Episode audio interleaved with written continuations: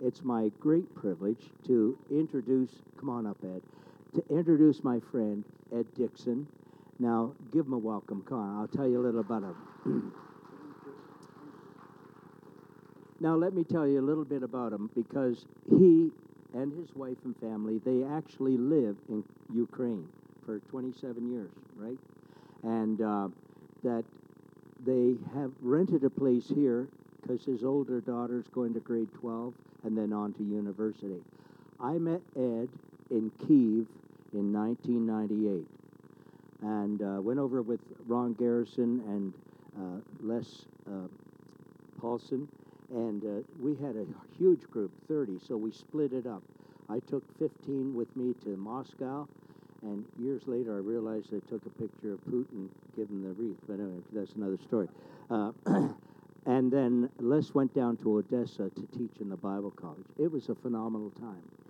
I didn't think we'd make it through Kiev because we had about 20 body bags, you know, I, I, call it hockey bags, but I mean full of stuff. And I thought, how in the world are we going to get through customs? And then our friend Ed showed up. And miracle of miracles, he's been doing this forever, Mr. Go Between. And uh, so tonight he's actually going back to the Ukraine, and uh, he has a missionary heart. And all of the funds that have gone through Erdo uh, for the Ukraine have been channeled through Ed Dixon because he has a credible ministry and it's Loads of Love, okay? And uh, after hearing this, if anybody here wants to make a donation, we do have envelopes and pens there. And if you just feel moved, I know we got visitors, so that's good. And uh, we just want you to feel free to do so, and we'll make sure that you get that, Ed. But you welcome Ed Dixon, please. Okay. Thank you, Thank you very much, David. Thank you. There's a special family, too. I know you. Thank you very much. Uh, I'm really happy to be here today. And most of all, I was extremely happy feeling that the Holy Spirit was already speaking this morning. Did you feel that? And uh, what I felt him saying was how powerful the name of Jesus is. And uh, without Jesus, we wouldn't be here today. Without Jesus, I wouldn't be standing here absolutely would not be standing here in front of you today. And so uh, I praise the name of Jesus this morning and give him all thanks for everything we're going to talk to you about today. Um, and I also felt the Holy Spirit saying that I am no longer a slave to fear. I am a child of God. And I felt that especially strongly because that's what I felt God wanting me to talk to you about today um, that we shouldn't be afraid. If we are children of God, we have nothing to be afraid of, no matter where we are, no matter what the situation is around us. And what a wonderful message that is. Um, I also realized when I was just when I was sitting here this morning, I recalled something from my past, and that was that when I turned 18, I took off in an airplane from Arthur, Ontario and I jumped out of that airplane in Arthur, Ontario. I remember that now, and and uh, uh, thank God I had a parachute on when I jumped. And uh, I also remember that uh, I don't know if any of you know the place where they used to take out. Do they still do that here? In no, they don't do that anymore. That's a good thing, probably, because uh, I remember they told us the field that we were going to land in was kind of rocky and sort of uneven, and so you had to be careful when you landed. And I jumped out of the plane. I'm coming down with the parachute, and I saw the field. It was just a little, like a little stamp where, where we're supposed to land, and they had told us it wasn't all that great. Well, right beside it was a beautiful wheat field, and it just looked wonderful. So I kind of guided my parachute over to the wheat field. So so if, if you're a farmer here today and you happen to be the one that had the wheat field, I apologize, uh, but uh, just seemed like a good idea at the time. Um, yeah, that was Arthur, Ontario. I'm, I'm uh, like, uh, like David said, working in Ukraine for 27 years. I love Ukraine. I love the Ukrainian people. My wife is Ukrainian. I was in Ukraine for seven years and then I met my wife, and she's here today, and I'm going to have her stand up. she's absolutely beautiful, as you can see, but even more beautiful on the inside. Uh, she's a wonderful Christian, and uh, I'm just so happy that she's a part of my life and that she puts up with me uh, as a missionary. We have four beautiful daughters, and um, our oldest is actually 25. Our next oldest daughter, who's in grade 12 now, is 18 on Tuesday. And then we have a 12 year old, Michelle, and we have a four year old. And now you're all wondering, how old is that dude, right? But uh, God has blessed us just uh, in amazing ways. And uh, this little girl that we have, who's four years old, her name is Steffi. She's full of energy. And I actually prayed before she was born. I said, Lord, um, can you just help me th- that I would have enough energy to be the kind of father that she needs, right? She deserves a good father. And uh, what I've learned is that God gives you everything you need, right? And uh, so it's just a blessing. She's a bless. We were we were sitting on the couch the other day, and she's sitting beside me. She looks at me. She says, "Dad, can I have a popsicle?" And I said, Well, we're going to have to ask your mom. She said, You don't know? I said, Well, actually, I'm just your dad. and she looks at me, and, and dads don't know anything? and I'm like, You can't believe how close to the truth you are right now. But uh, just full of life, uh, amazing young lady, and uh, I'm, I'm so excited. And also, you know, having four daughters, I've also realized, and thank God they, mo- they look like their mom. Uh, I'm surrounded by beautiful women, and I realized that's what I've wanted all my life, you know, since I was a little boy, to be surrounded by beautiful girls, and, uh, and there I am. But just uh, feeling really blessed. And, and we live in Ukraine. We've been in Ukraine for, like, I, since I went there 27 years ago.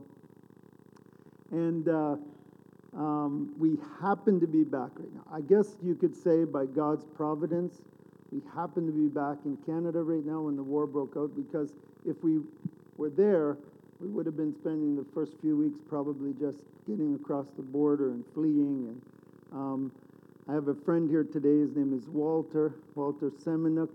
His son was in Ukraine when the war started, and uh, they were part of that group that was spending hours and hours and days and days just trying to get across the border when the war broke out. And uh, uh, Walter, just stand up. Walter's here. This is Walter Semenuk. Walter's actually here mainly because he's given me a ride to the airport today. and my family's going back the other way to Chatham, where we have our head office for Loads of Love. And so uh, uh, Walter's a great Ukrainian, and I love Ukrainians. I mean, you can't be a missionary to Ukraine, called to Ukraine, if you don't love Ukrainians. And many of you know, uh, if you see pictures of Ukrainians, right? Generally, the Ukrainians in pictures are like this.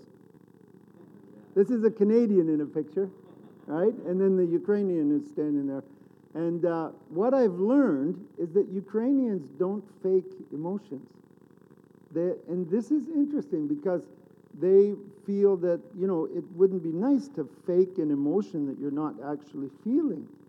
It's kind of interesting. Like, uh, we tend to be a little bit more that we can kind of fake emotions sometimes, uh, whereas they don't. And uh, I've come to appreciate that, you know, because what you see is what you get, right? You're not, you don't have to go away guessing, I wonder if that person really likes me or not, you know? Whereas here, you might meet someone who's really nice and, you know, you never know for sure.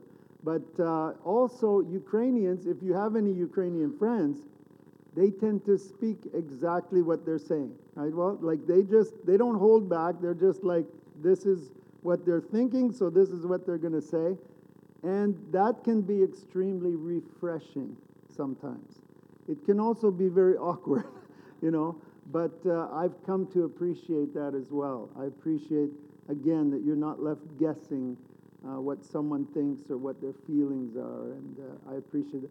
I have to tell my favorite story of all from when I was in Ukraine, and that was my dad gave me his uh, Toyota. And he said, Ed, you can have this car. And I thought, well, I could ship it over to Ukraine, right? So I found out it only cost me $1,200 to ship the car from Toronto to Germany. And then I was in Ukraine, so I took a train to Germany. It only cost me $100, and I went to the port in Germany, picked up the car. They got it off. The, they had it off the boat, and I went and picked it up. And then I paid a little bit of money for some insurance in Europe to be able to drive it. Just uh, they gave me a month's worth of insurance so I could drive it, and I drove the car on the autobahn through Germany, then uh, all the way through Poland. You know, it's quite a drive, about 20 hours altogether. And I came up to the border in Ukraine. Well, the thing was, the car still had the Canadian license plates on. And so when I got up to the border, the guy is looking at me and he's looking at the license plate and then looking back at me. He says, Where did you drive from? and I, of course, said, From Canada. He just said, Way to go. and then probably later on, he thought about his geography lessons and. Uh, but uh, just amazing people, uh, wonderful people, and I'm I'm so blessed to be uh, a part of what's happening in Ukraine. And I say that I'm blessed, even even with what's happening right now, to be a part of what God is doing in Ukraine. Uh, David knows, and other people know that uh, when I first got to Ukraine. I happened to walk into an orphanage that had 120 children, and they were all they all had severe disabilities. And in fact, the orphanage was surrounded by apartment buildings where people in the apartment buildings could see into the orphanage property. And inside the orphanage property were children without arms, without legs, you know, severe disabilities. And uh, the people who lived around the orphanage, they had a nickname that they called it. They called it the place that God forgot. And when we got in there, number one, you know, it wasn't really super clean. Number two, the children crawling around without proper wheelchairs or proper equipment or anything. And not only that, every one of these children was abandoned by their parents at birth. And they knew it all these children knew that their parents had abandoned them and didn't want them. And imagine as a child thinking, knowing that your parents are out there somewhere but didn't want you because of your physical nature. And it was depressing. It was, uh, I would say, you could feel like a, a deficit of love that you would generally feel in a situation. In that place, there wasn't much love. We got into one room, there was uh, 20 children in this one room, and uh, sometimes crying, you know. Uh, 20 kids all in this room, and uh, we walked around and looking at the kids, and we began to realize that these children had never been taken out of their cribs. In fact, they were kept in their cribs. They'd never been outside. One of the girls who was in her crib was like this, and she was 19 years old. We found out later. And the workers told us, why would we take them outside? These children will never walk, they'll never talk, they don't understand anything. And you know what I was thinking. You would have thought the same thing. These are children, right? They need to be loved. They need to be, you know, it doesn't matter whether you think they can sense it or not. And we handed out toys that day because a guy had brought a suitcase full of toys. We handed them out to the children. And then I remember one of the guys said to me, Ed, would you like to say something to the children? And I was like, don't really want to say anything. I, I, I didn't feel, you know, when you're in that situation and you're just like, you don't have anything? and you don't want to fake it? And I said, No, I don't really want to say anything. And then we finished handing out the toys, and I was walking out of the orphanage. And you know what I had? I had this thought if God exists, if He's really there, why would He allow this to happen? You ever think about that? Like, what did those children do to deserve that? And then the other thought I had was, what did I do to deserve what I have? Right? What did I do? Like, did I win a contest before I was born? And oh, you get to be born in Canada with great parents and, you know, wonderful uh, Mennonite family, and, you know, you're just all set. Someone else is born like that. That doesn't make sense to me. And then abandoned by their parents as well. And I remember walking out, and I was I was really uh, just in this, I'd say, first crisis of Christianity after I'd gotten saved. You know, I, I couldn't figure it out. And as I was walking out of the orphanage, one of the little boys, he was on a little cart of wheels and he's pushing himself along and he came up to me and he's given me the toy back that I gave him as I'm walking out. So I called over one of the translators because I, I didn't speak the language at the time, and I said, "What's he saying? What is he? Why is he giving me his toy?" And the translator said, "He he wants to thank you for coming to see them, and he doesn't have anything else to give you." And I just like lost it, right? I walk out of the orphanage. I got outside, and I'm standing outside, and I'm looking up at the sky, I remember I'm just thinking, like, Lord, what is this about? And then um, I would describe it like this a giant teardrop all of a sudden fell from heaven, hit me right on the head. And I realized this is it. God loves those kids. He loves them more than we can imagine. And what I realized is that when I gave my life to Him, and I said, Lord, I'll do whatever you want me to do, not what I want to do. I want to do what you want me to do. You know, that day when you give your life to Christ and you say, Lord, I'm done with my will. I want to do your will. You tell me where to go. You tell me what to do. And I realized God led me then to that place. Why? Because He wants to help those kids, He wants to change their lives. And that was it for me. I remember the guys coming out, and I, I'm all excited all of a sudden. And I said, Guys, I realized God's speaking to me. We need to change this place. I'm going to change this place. I don't care what it takes. I don't care what we have to do. And I just started digging in, and from that day, we began to take children. The next day, I found a factory in Dnipro that had uh, these like um, strollers, right?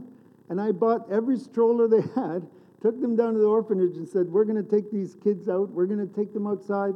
I got volunteers from the church to come and help, and we started to take the kids out. We, we were rubbing their heads, you know, and just telling them, Jesus loves you. And we every day we were at the orphanage. Every day. We had two girls that came from Canada and joined us, plus all the local volunteers that were helping every day and coming.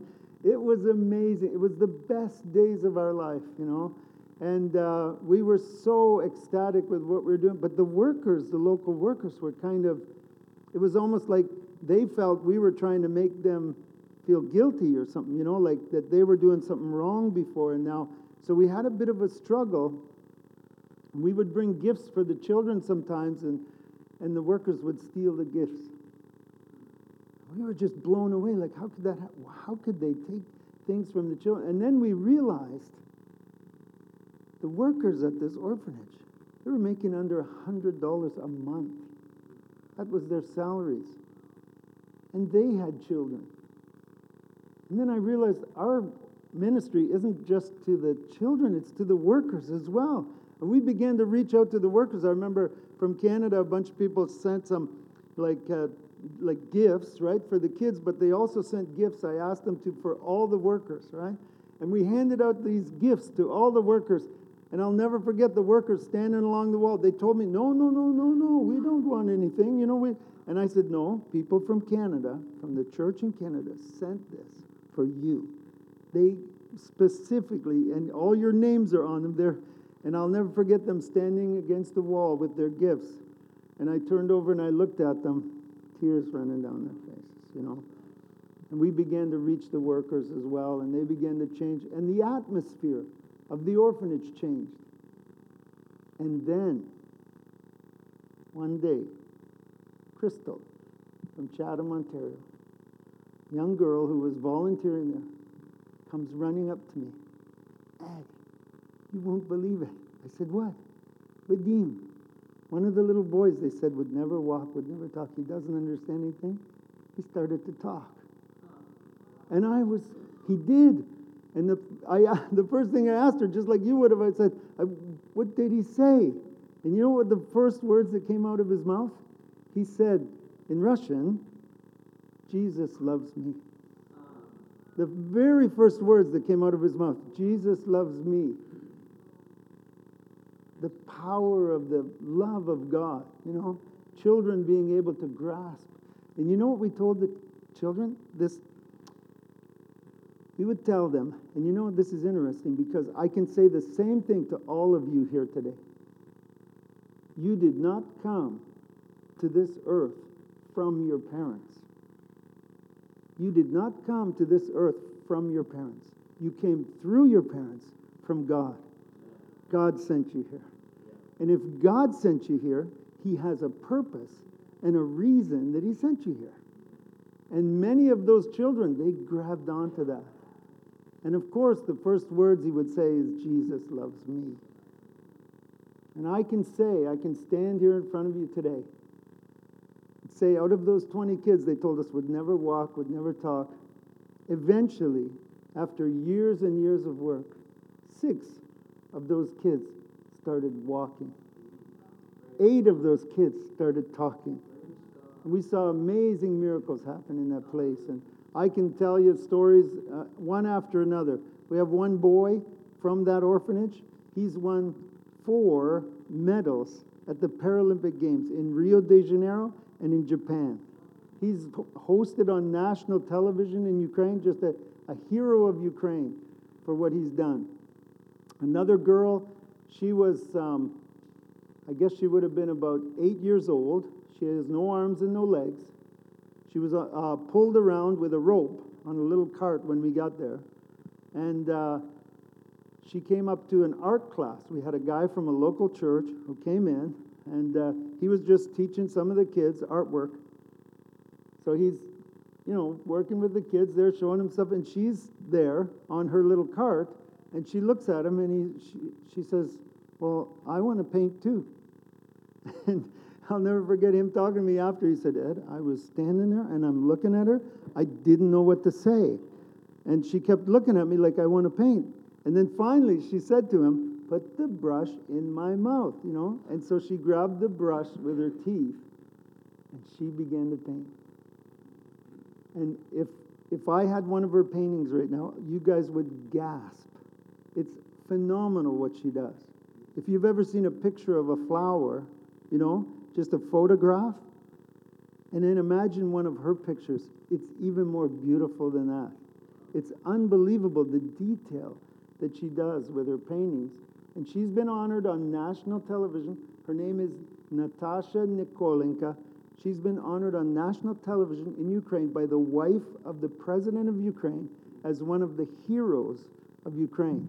And uh, just for what she has overcome in her life, her artwork has been exhibited not only in Ukraine, but around the world, and even here in Canada.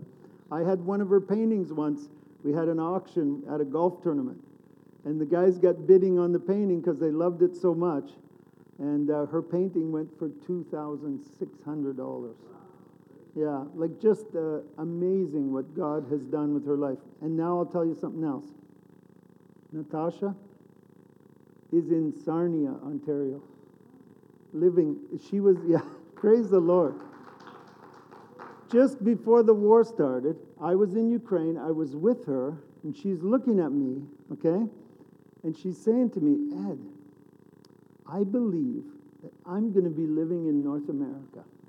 And I'm thinking, okay, she's done great things. She's full of faith. She's a wonderful Christian.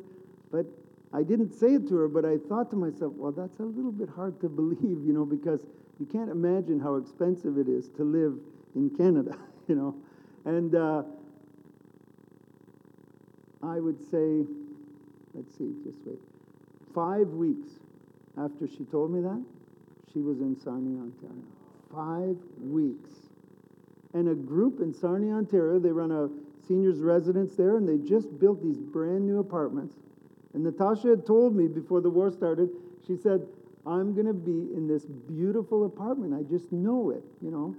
And uh, they had just built this apartment building, and they gave Natasha an apartment, a one bedroom apartment in this building, uh, to the end of the year to live in for free. And then after that, the rent, because of the type of building it is, or something, I don't know exactly what the regulations or whatever are, but she'll be paying $800 a month. Yeah, like praise God, just what God is doing with her and uh, the amazing things that are happening. And I say all that. I'm gonna I'm gonna describe a little bit more about what's happening with the war and everything today. I wanna I wanna tell you about that. But I say all that to say that in the midst of chaos come great miracles. In the midst sometimes of what we see as a war or a storm, God is up to something. He's always up to something. He's always doing something. And that's why he says to us, don't be slaves to fear. Be children of God. Understand that you are children of God and God is doing something great in your life. Well, I have a special treat today because where's Alex? Alex, how many years ago was it we were in Orangeville? Has to be in, in maybe 25 years ago. Uh, I was speaking in, uh, in um, Orangeville, right? And I was talking about the orphanage. And also, there were some friends of mine who were there in Orangeville at the time. And I'm going to ask them to come up right now because they have an amazing story. Yep, you guys are going to all come up. Yep. Welcome, Sue Greenfield, James Greenfield, Anna Lewis, okay, and uh, Mark Greenfield. And uh, this is interesting because when I started to work in the orphanages overseas, I was contacted by Mark and Sue, and they told me that they were adopting children in Ukraine.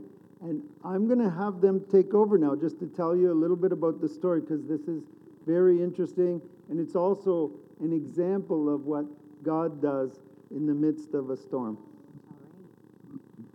So, the year before we contacted you about adoption, I had gone to that orphanage that uh, Ed is speaking about. And um, as a profession, I'm a neonatal nurse. And while I was in Dnipro, um, they opened up the baby orphanage and asked if I'd like to come for a visit. Well, of course I do. that was two days before I was to fly home. And I had gone on my own, Mark had not gone with me.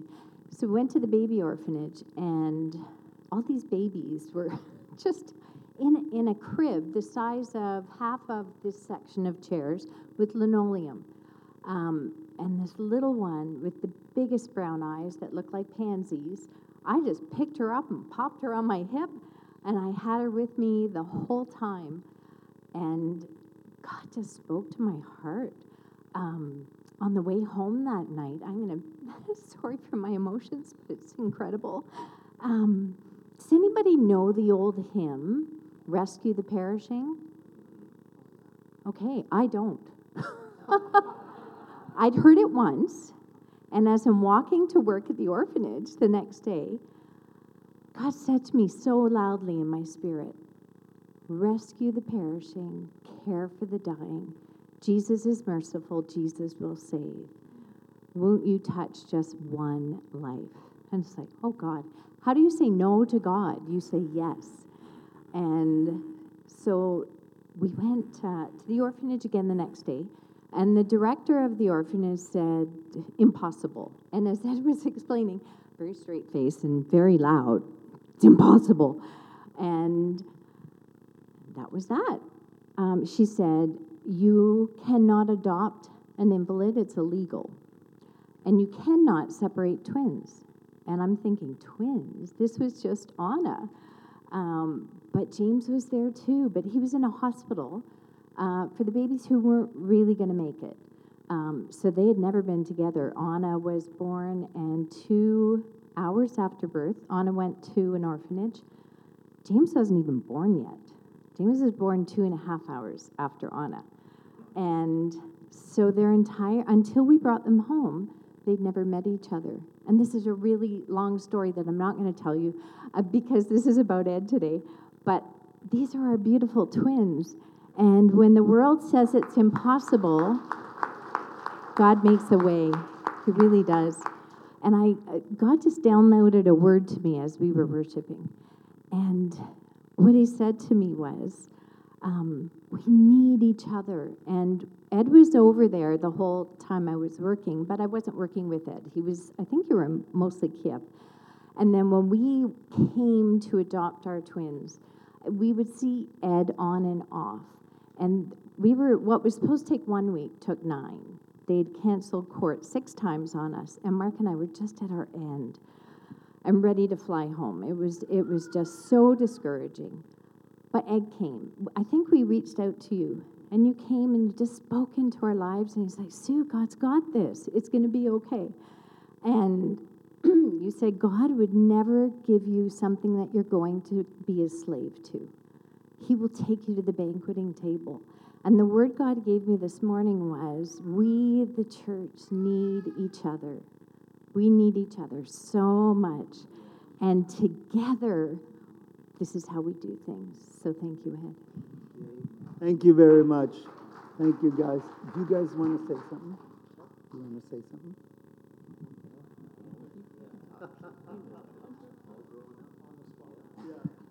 Um, so, 25. 25 at Christmas. yep. Um, so I'm James. I have my twin. I've lived here. Well, I've Canada's my home, so I've known this my whole life. Um, I live in Owen Sound right now. I work as a caretaker. I'm working towards support working. Um, finally have my own place. Um, uh, pretty fortunate for where I am in life. That's kind of where I look at. Um, given what's going on anywhere around the world, it's pretty hard to see. But pretty fortunate to have family. I have my own home. I have a job. I have the ability to educate myself, learn, and go freely without having to fear for your life or being shot down or anywhere. Um, yeah, I'm pretty grateful for what I have. Um, up and down, life's just, I've had up and downs in my life, and I look back from a couple years from now or from 10, 20 years, I'll look back and like, well, it wasn't too bad. Um, and to where I am now, I'm pretty proud of myself, to be honest, um, because I've been able to take care of myself and have the support. So, pretty fortunate to have what I have.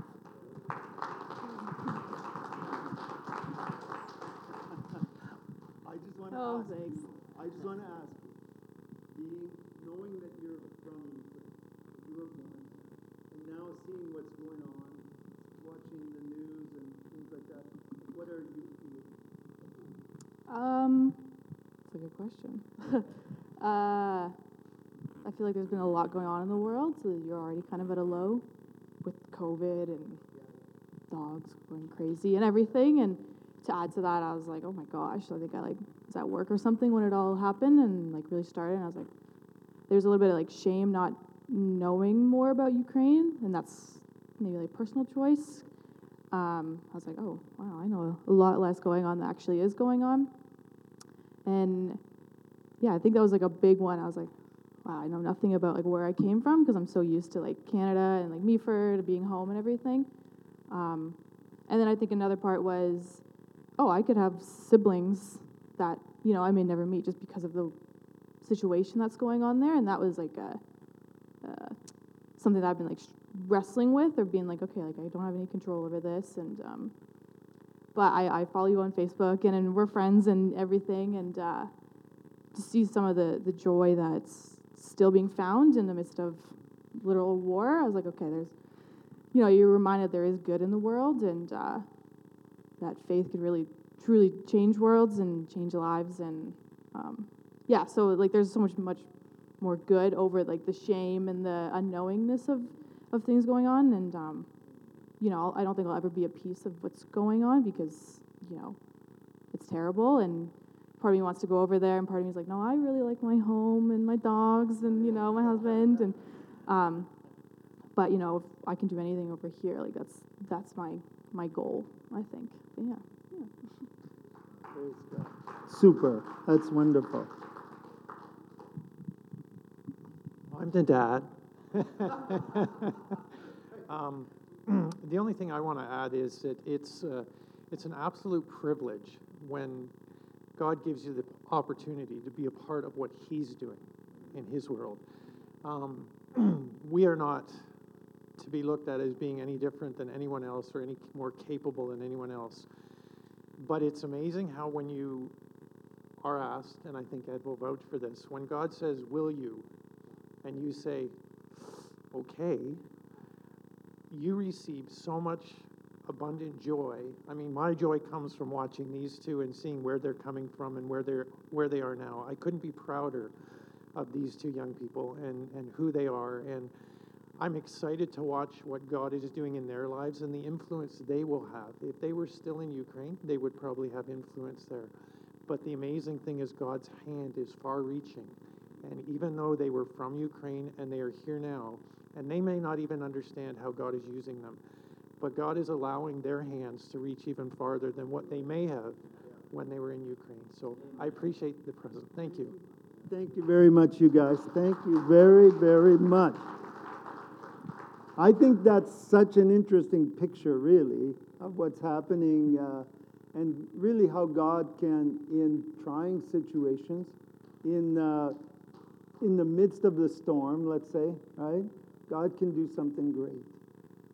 When, uh, when the war broke out, I think everyone went into shock. Like, uh, we certainly went into complete shock. I was in Ukraine just a week before the war happened, and at that time, many of you know there was, there was talk, right? They were saying, hey, there's going to be a war. Hey, there's going to be a war. There's going to be a war.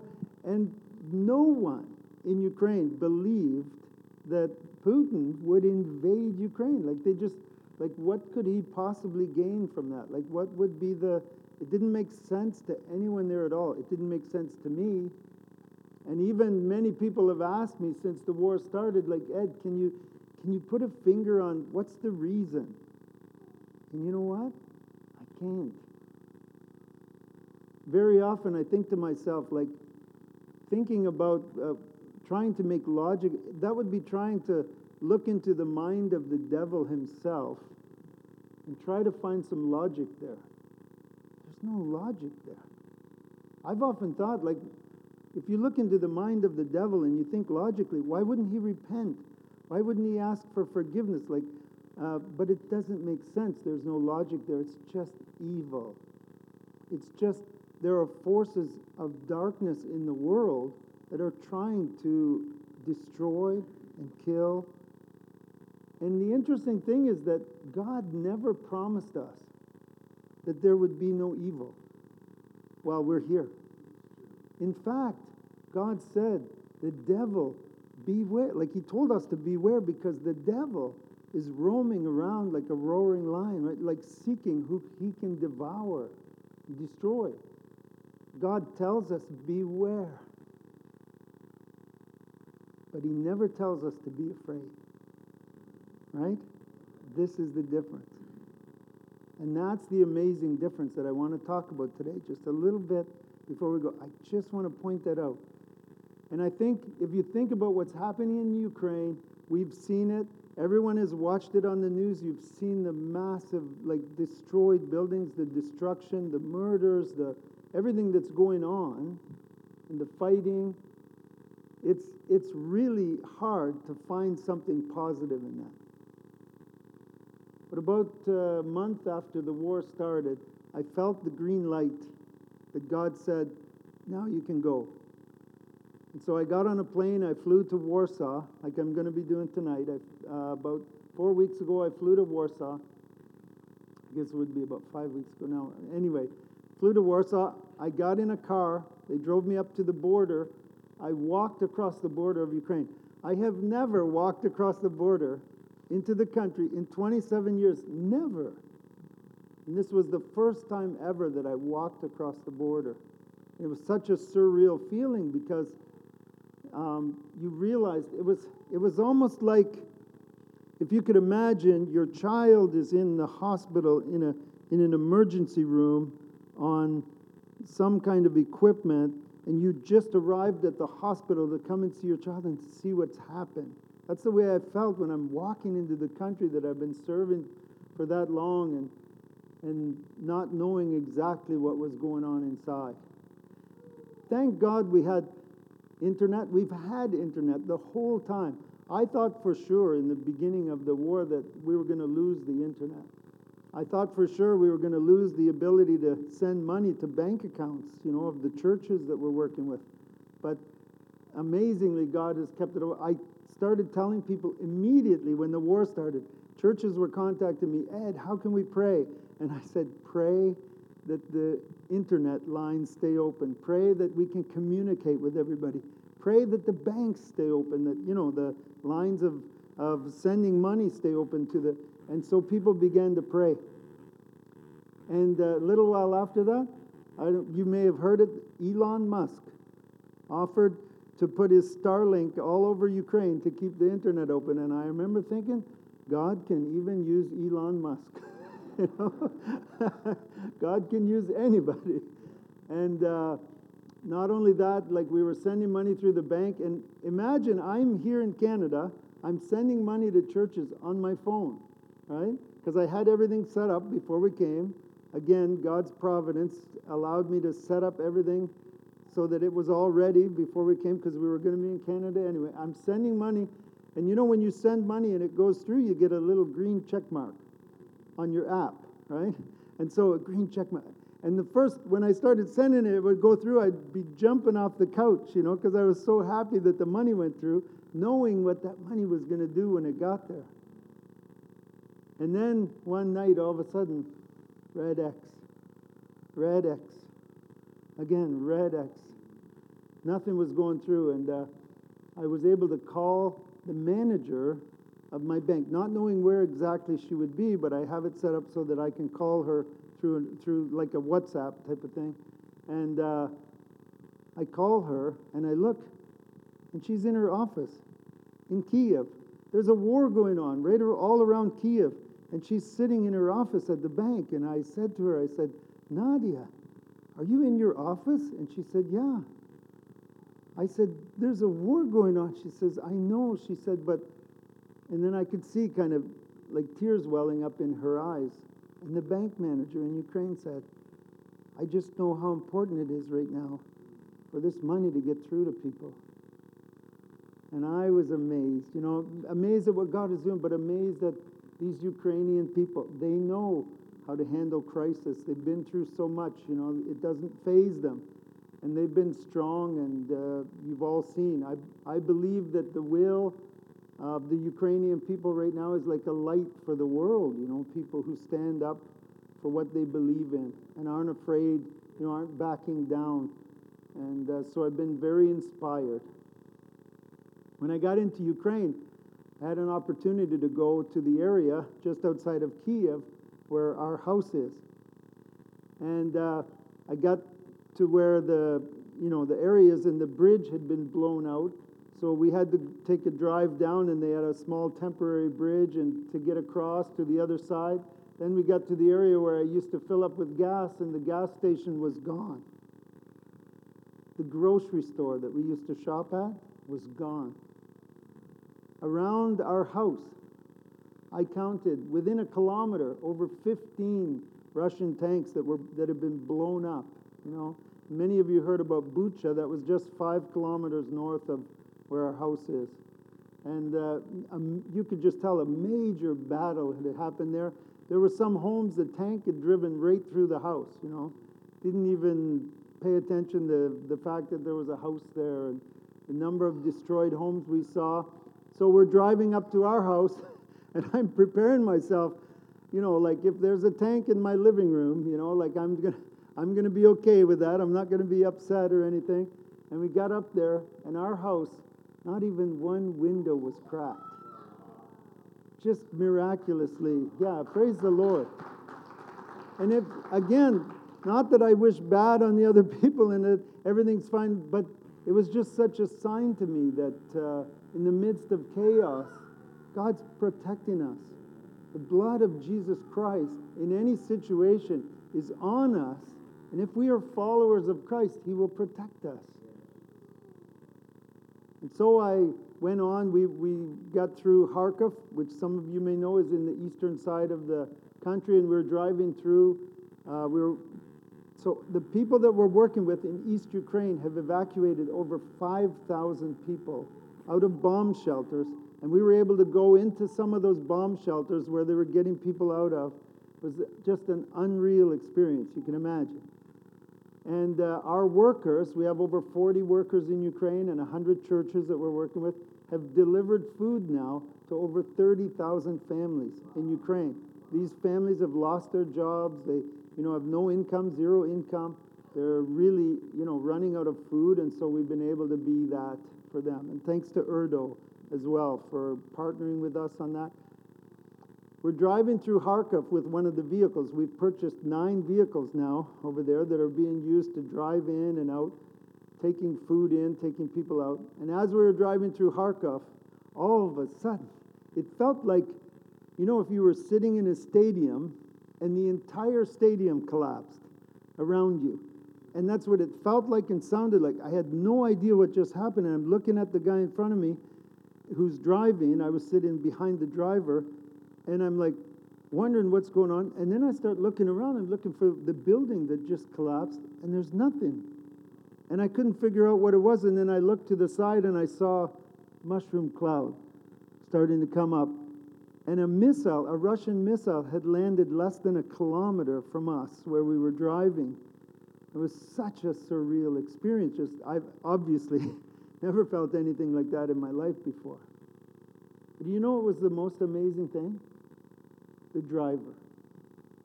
He just kind of looked, and to him it was kind of like, oh, another missile, you know, didn't hit us. So off we went. He said, We got people to rescue, let's go. We went off and we got into an area, we went into a bomb shelter, rescued about 33 people that day, and uh, got them into the vans and uh, drove them back after we got all the food out. And on the horizon, when we got to where the bomb shelters were, we could hear the uh, missiles and, and guns and everything going off like, like you know, like, like you see a storm on the horizon, kind of the dark storm.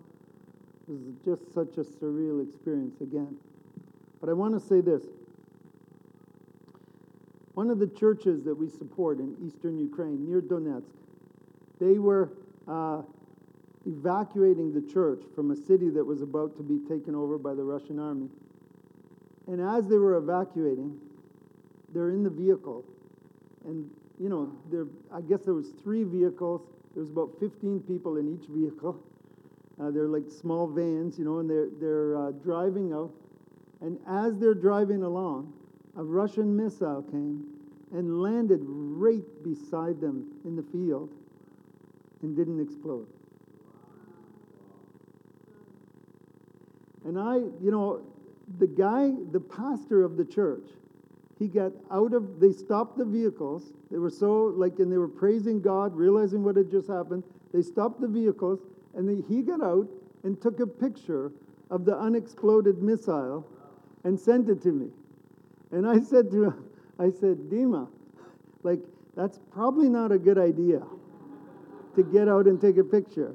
And he said, No, no, it didn't explode. I said, What if you were standing beside it and you heard tick,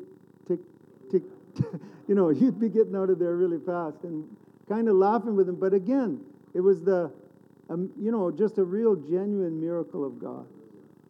Another story is uh, my wife's friend uh, Luda, and she's from the church in Chernigiv in the north. Just, I'll, I'll, I'm going to close with this one, but her and her family were in a bomb shelter for it was several weeks, and uh, they couldn't get out. There was no way to get out. The even the, the mayor of the city was telling them, don't leave the bomb shelters while they were running out of food uh, and water. And they realized they needed to escape. And eventually they were able to get out. They got into a small bus. So there's several members of the church. And they got out of Chernigov. They were able to drive through Kiev at the time. And at that time, war was going on around Kiev, but they got through. They were on their way to Zhytomyr, which is just west of Kiev, pretty big city. And as they're driving to Zhytomyr in the bus, they got lost. And suddenly, they're in like a field there, just an open field area, and they're wondering the the bus driver's like, I don't know, I must have taken a wrong turn or something, and can't figure out where we are. And as they're in the field, they hear the sirens, the bomb sirens going off in the nearby city, and that means there's bombs on the way. So they stopped the bus. They had nowhere to go. They couldn't go into a bomb shelter or anything. So they just got down in the bus and they all started to pray.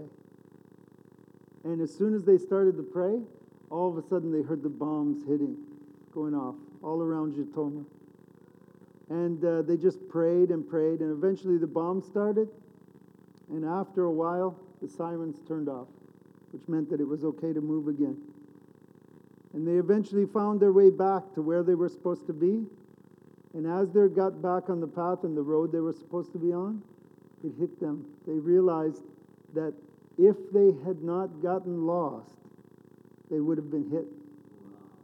And uh, they just realized, you know, that God's hand was upon them in the midst of the storm. And so, just, you know, from what I've seen and what I've heard and what I've felt, and again, I'm on my way there tonight, I just want to encourage you today. No matter what you're going through, God is saying, don't be a slave to fear. Don't be afraid. You know, you can know that you are a child of God, and in any situation, He's going to protect you. His hand is upon you. He's doing His will in your life. That's what He's doing. So you can know for sure, even when it seems to you that bad things are happening, you can actually know God's will is being done because you're a child of God. It's like the disciples in the boat, and suddenly there's this big storm, and they think they're dying, right? And so they wake up Jesus, like, don't you know that we're dying here? Like, and what does he say to them? Why are you so afraid? Why are you so afraid? Jesus says, Where's your faith? In other words, what do you believe in? Do you actually believe? Do you actually have faith? If you do, then you wouldn't worry about anything. And then, of course, puts his hands up, peace, and the storm stops. But he didn't do that without giving them a lesson first, you know? Have faith in God. Believe. We are children of God. God will never allow something to happen to us without some reason. And uh, so I just want to encourage you today. Just want to encourage you to uh, not be afraid. Believe that God's will is being done. I want to thank everyone for the support, the support of this church. Like, think about it. Like, the amount of support that has come out from churches for Ukraine right now. This is Canada. After all the COVID and everything else and all, this is Canada. This is the real Canada. This is the Canada that people talk about around the world. When we travel around the world and you ask people about Canada, oh, I love Canada. You know why they love Canada? Because Canada always does something to help other countries. We're the ones that are always helping others. Churches in Canada right now are helping Ukrainians like never before. People are getting groceries, people are getting evacuated, and it's the churches over there that are doing all this with the support of Canadians, the support of churches here. And uh, so I just want to thank you. Um, pray that God blesses you and uh, covet your prayers as I go overseas. And once again, just thank you very much.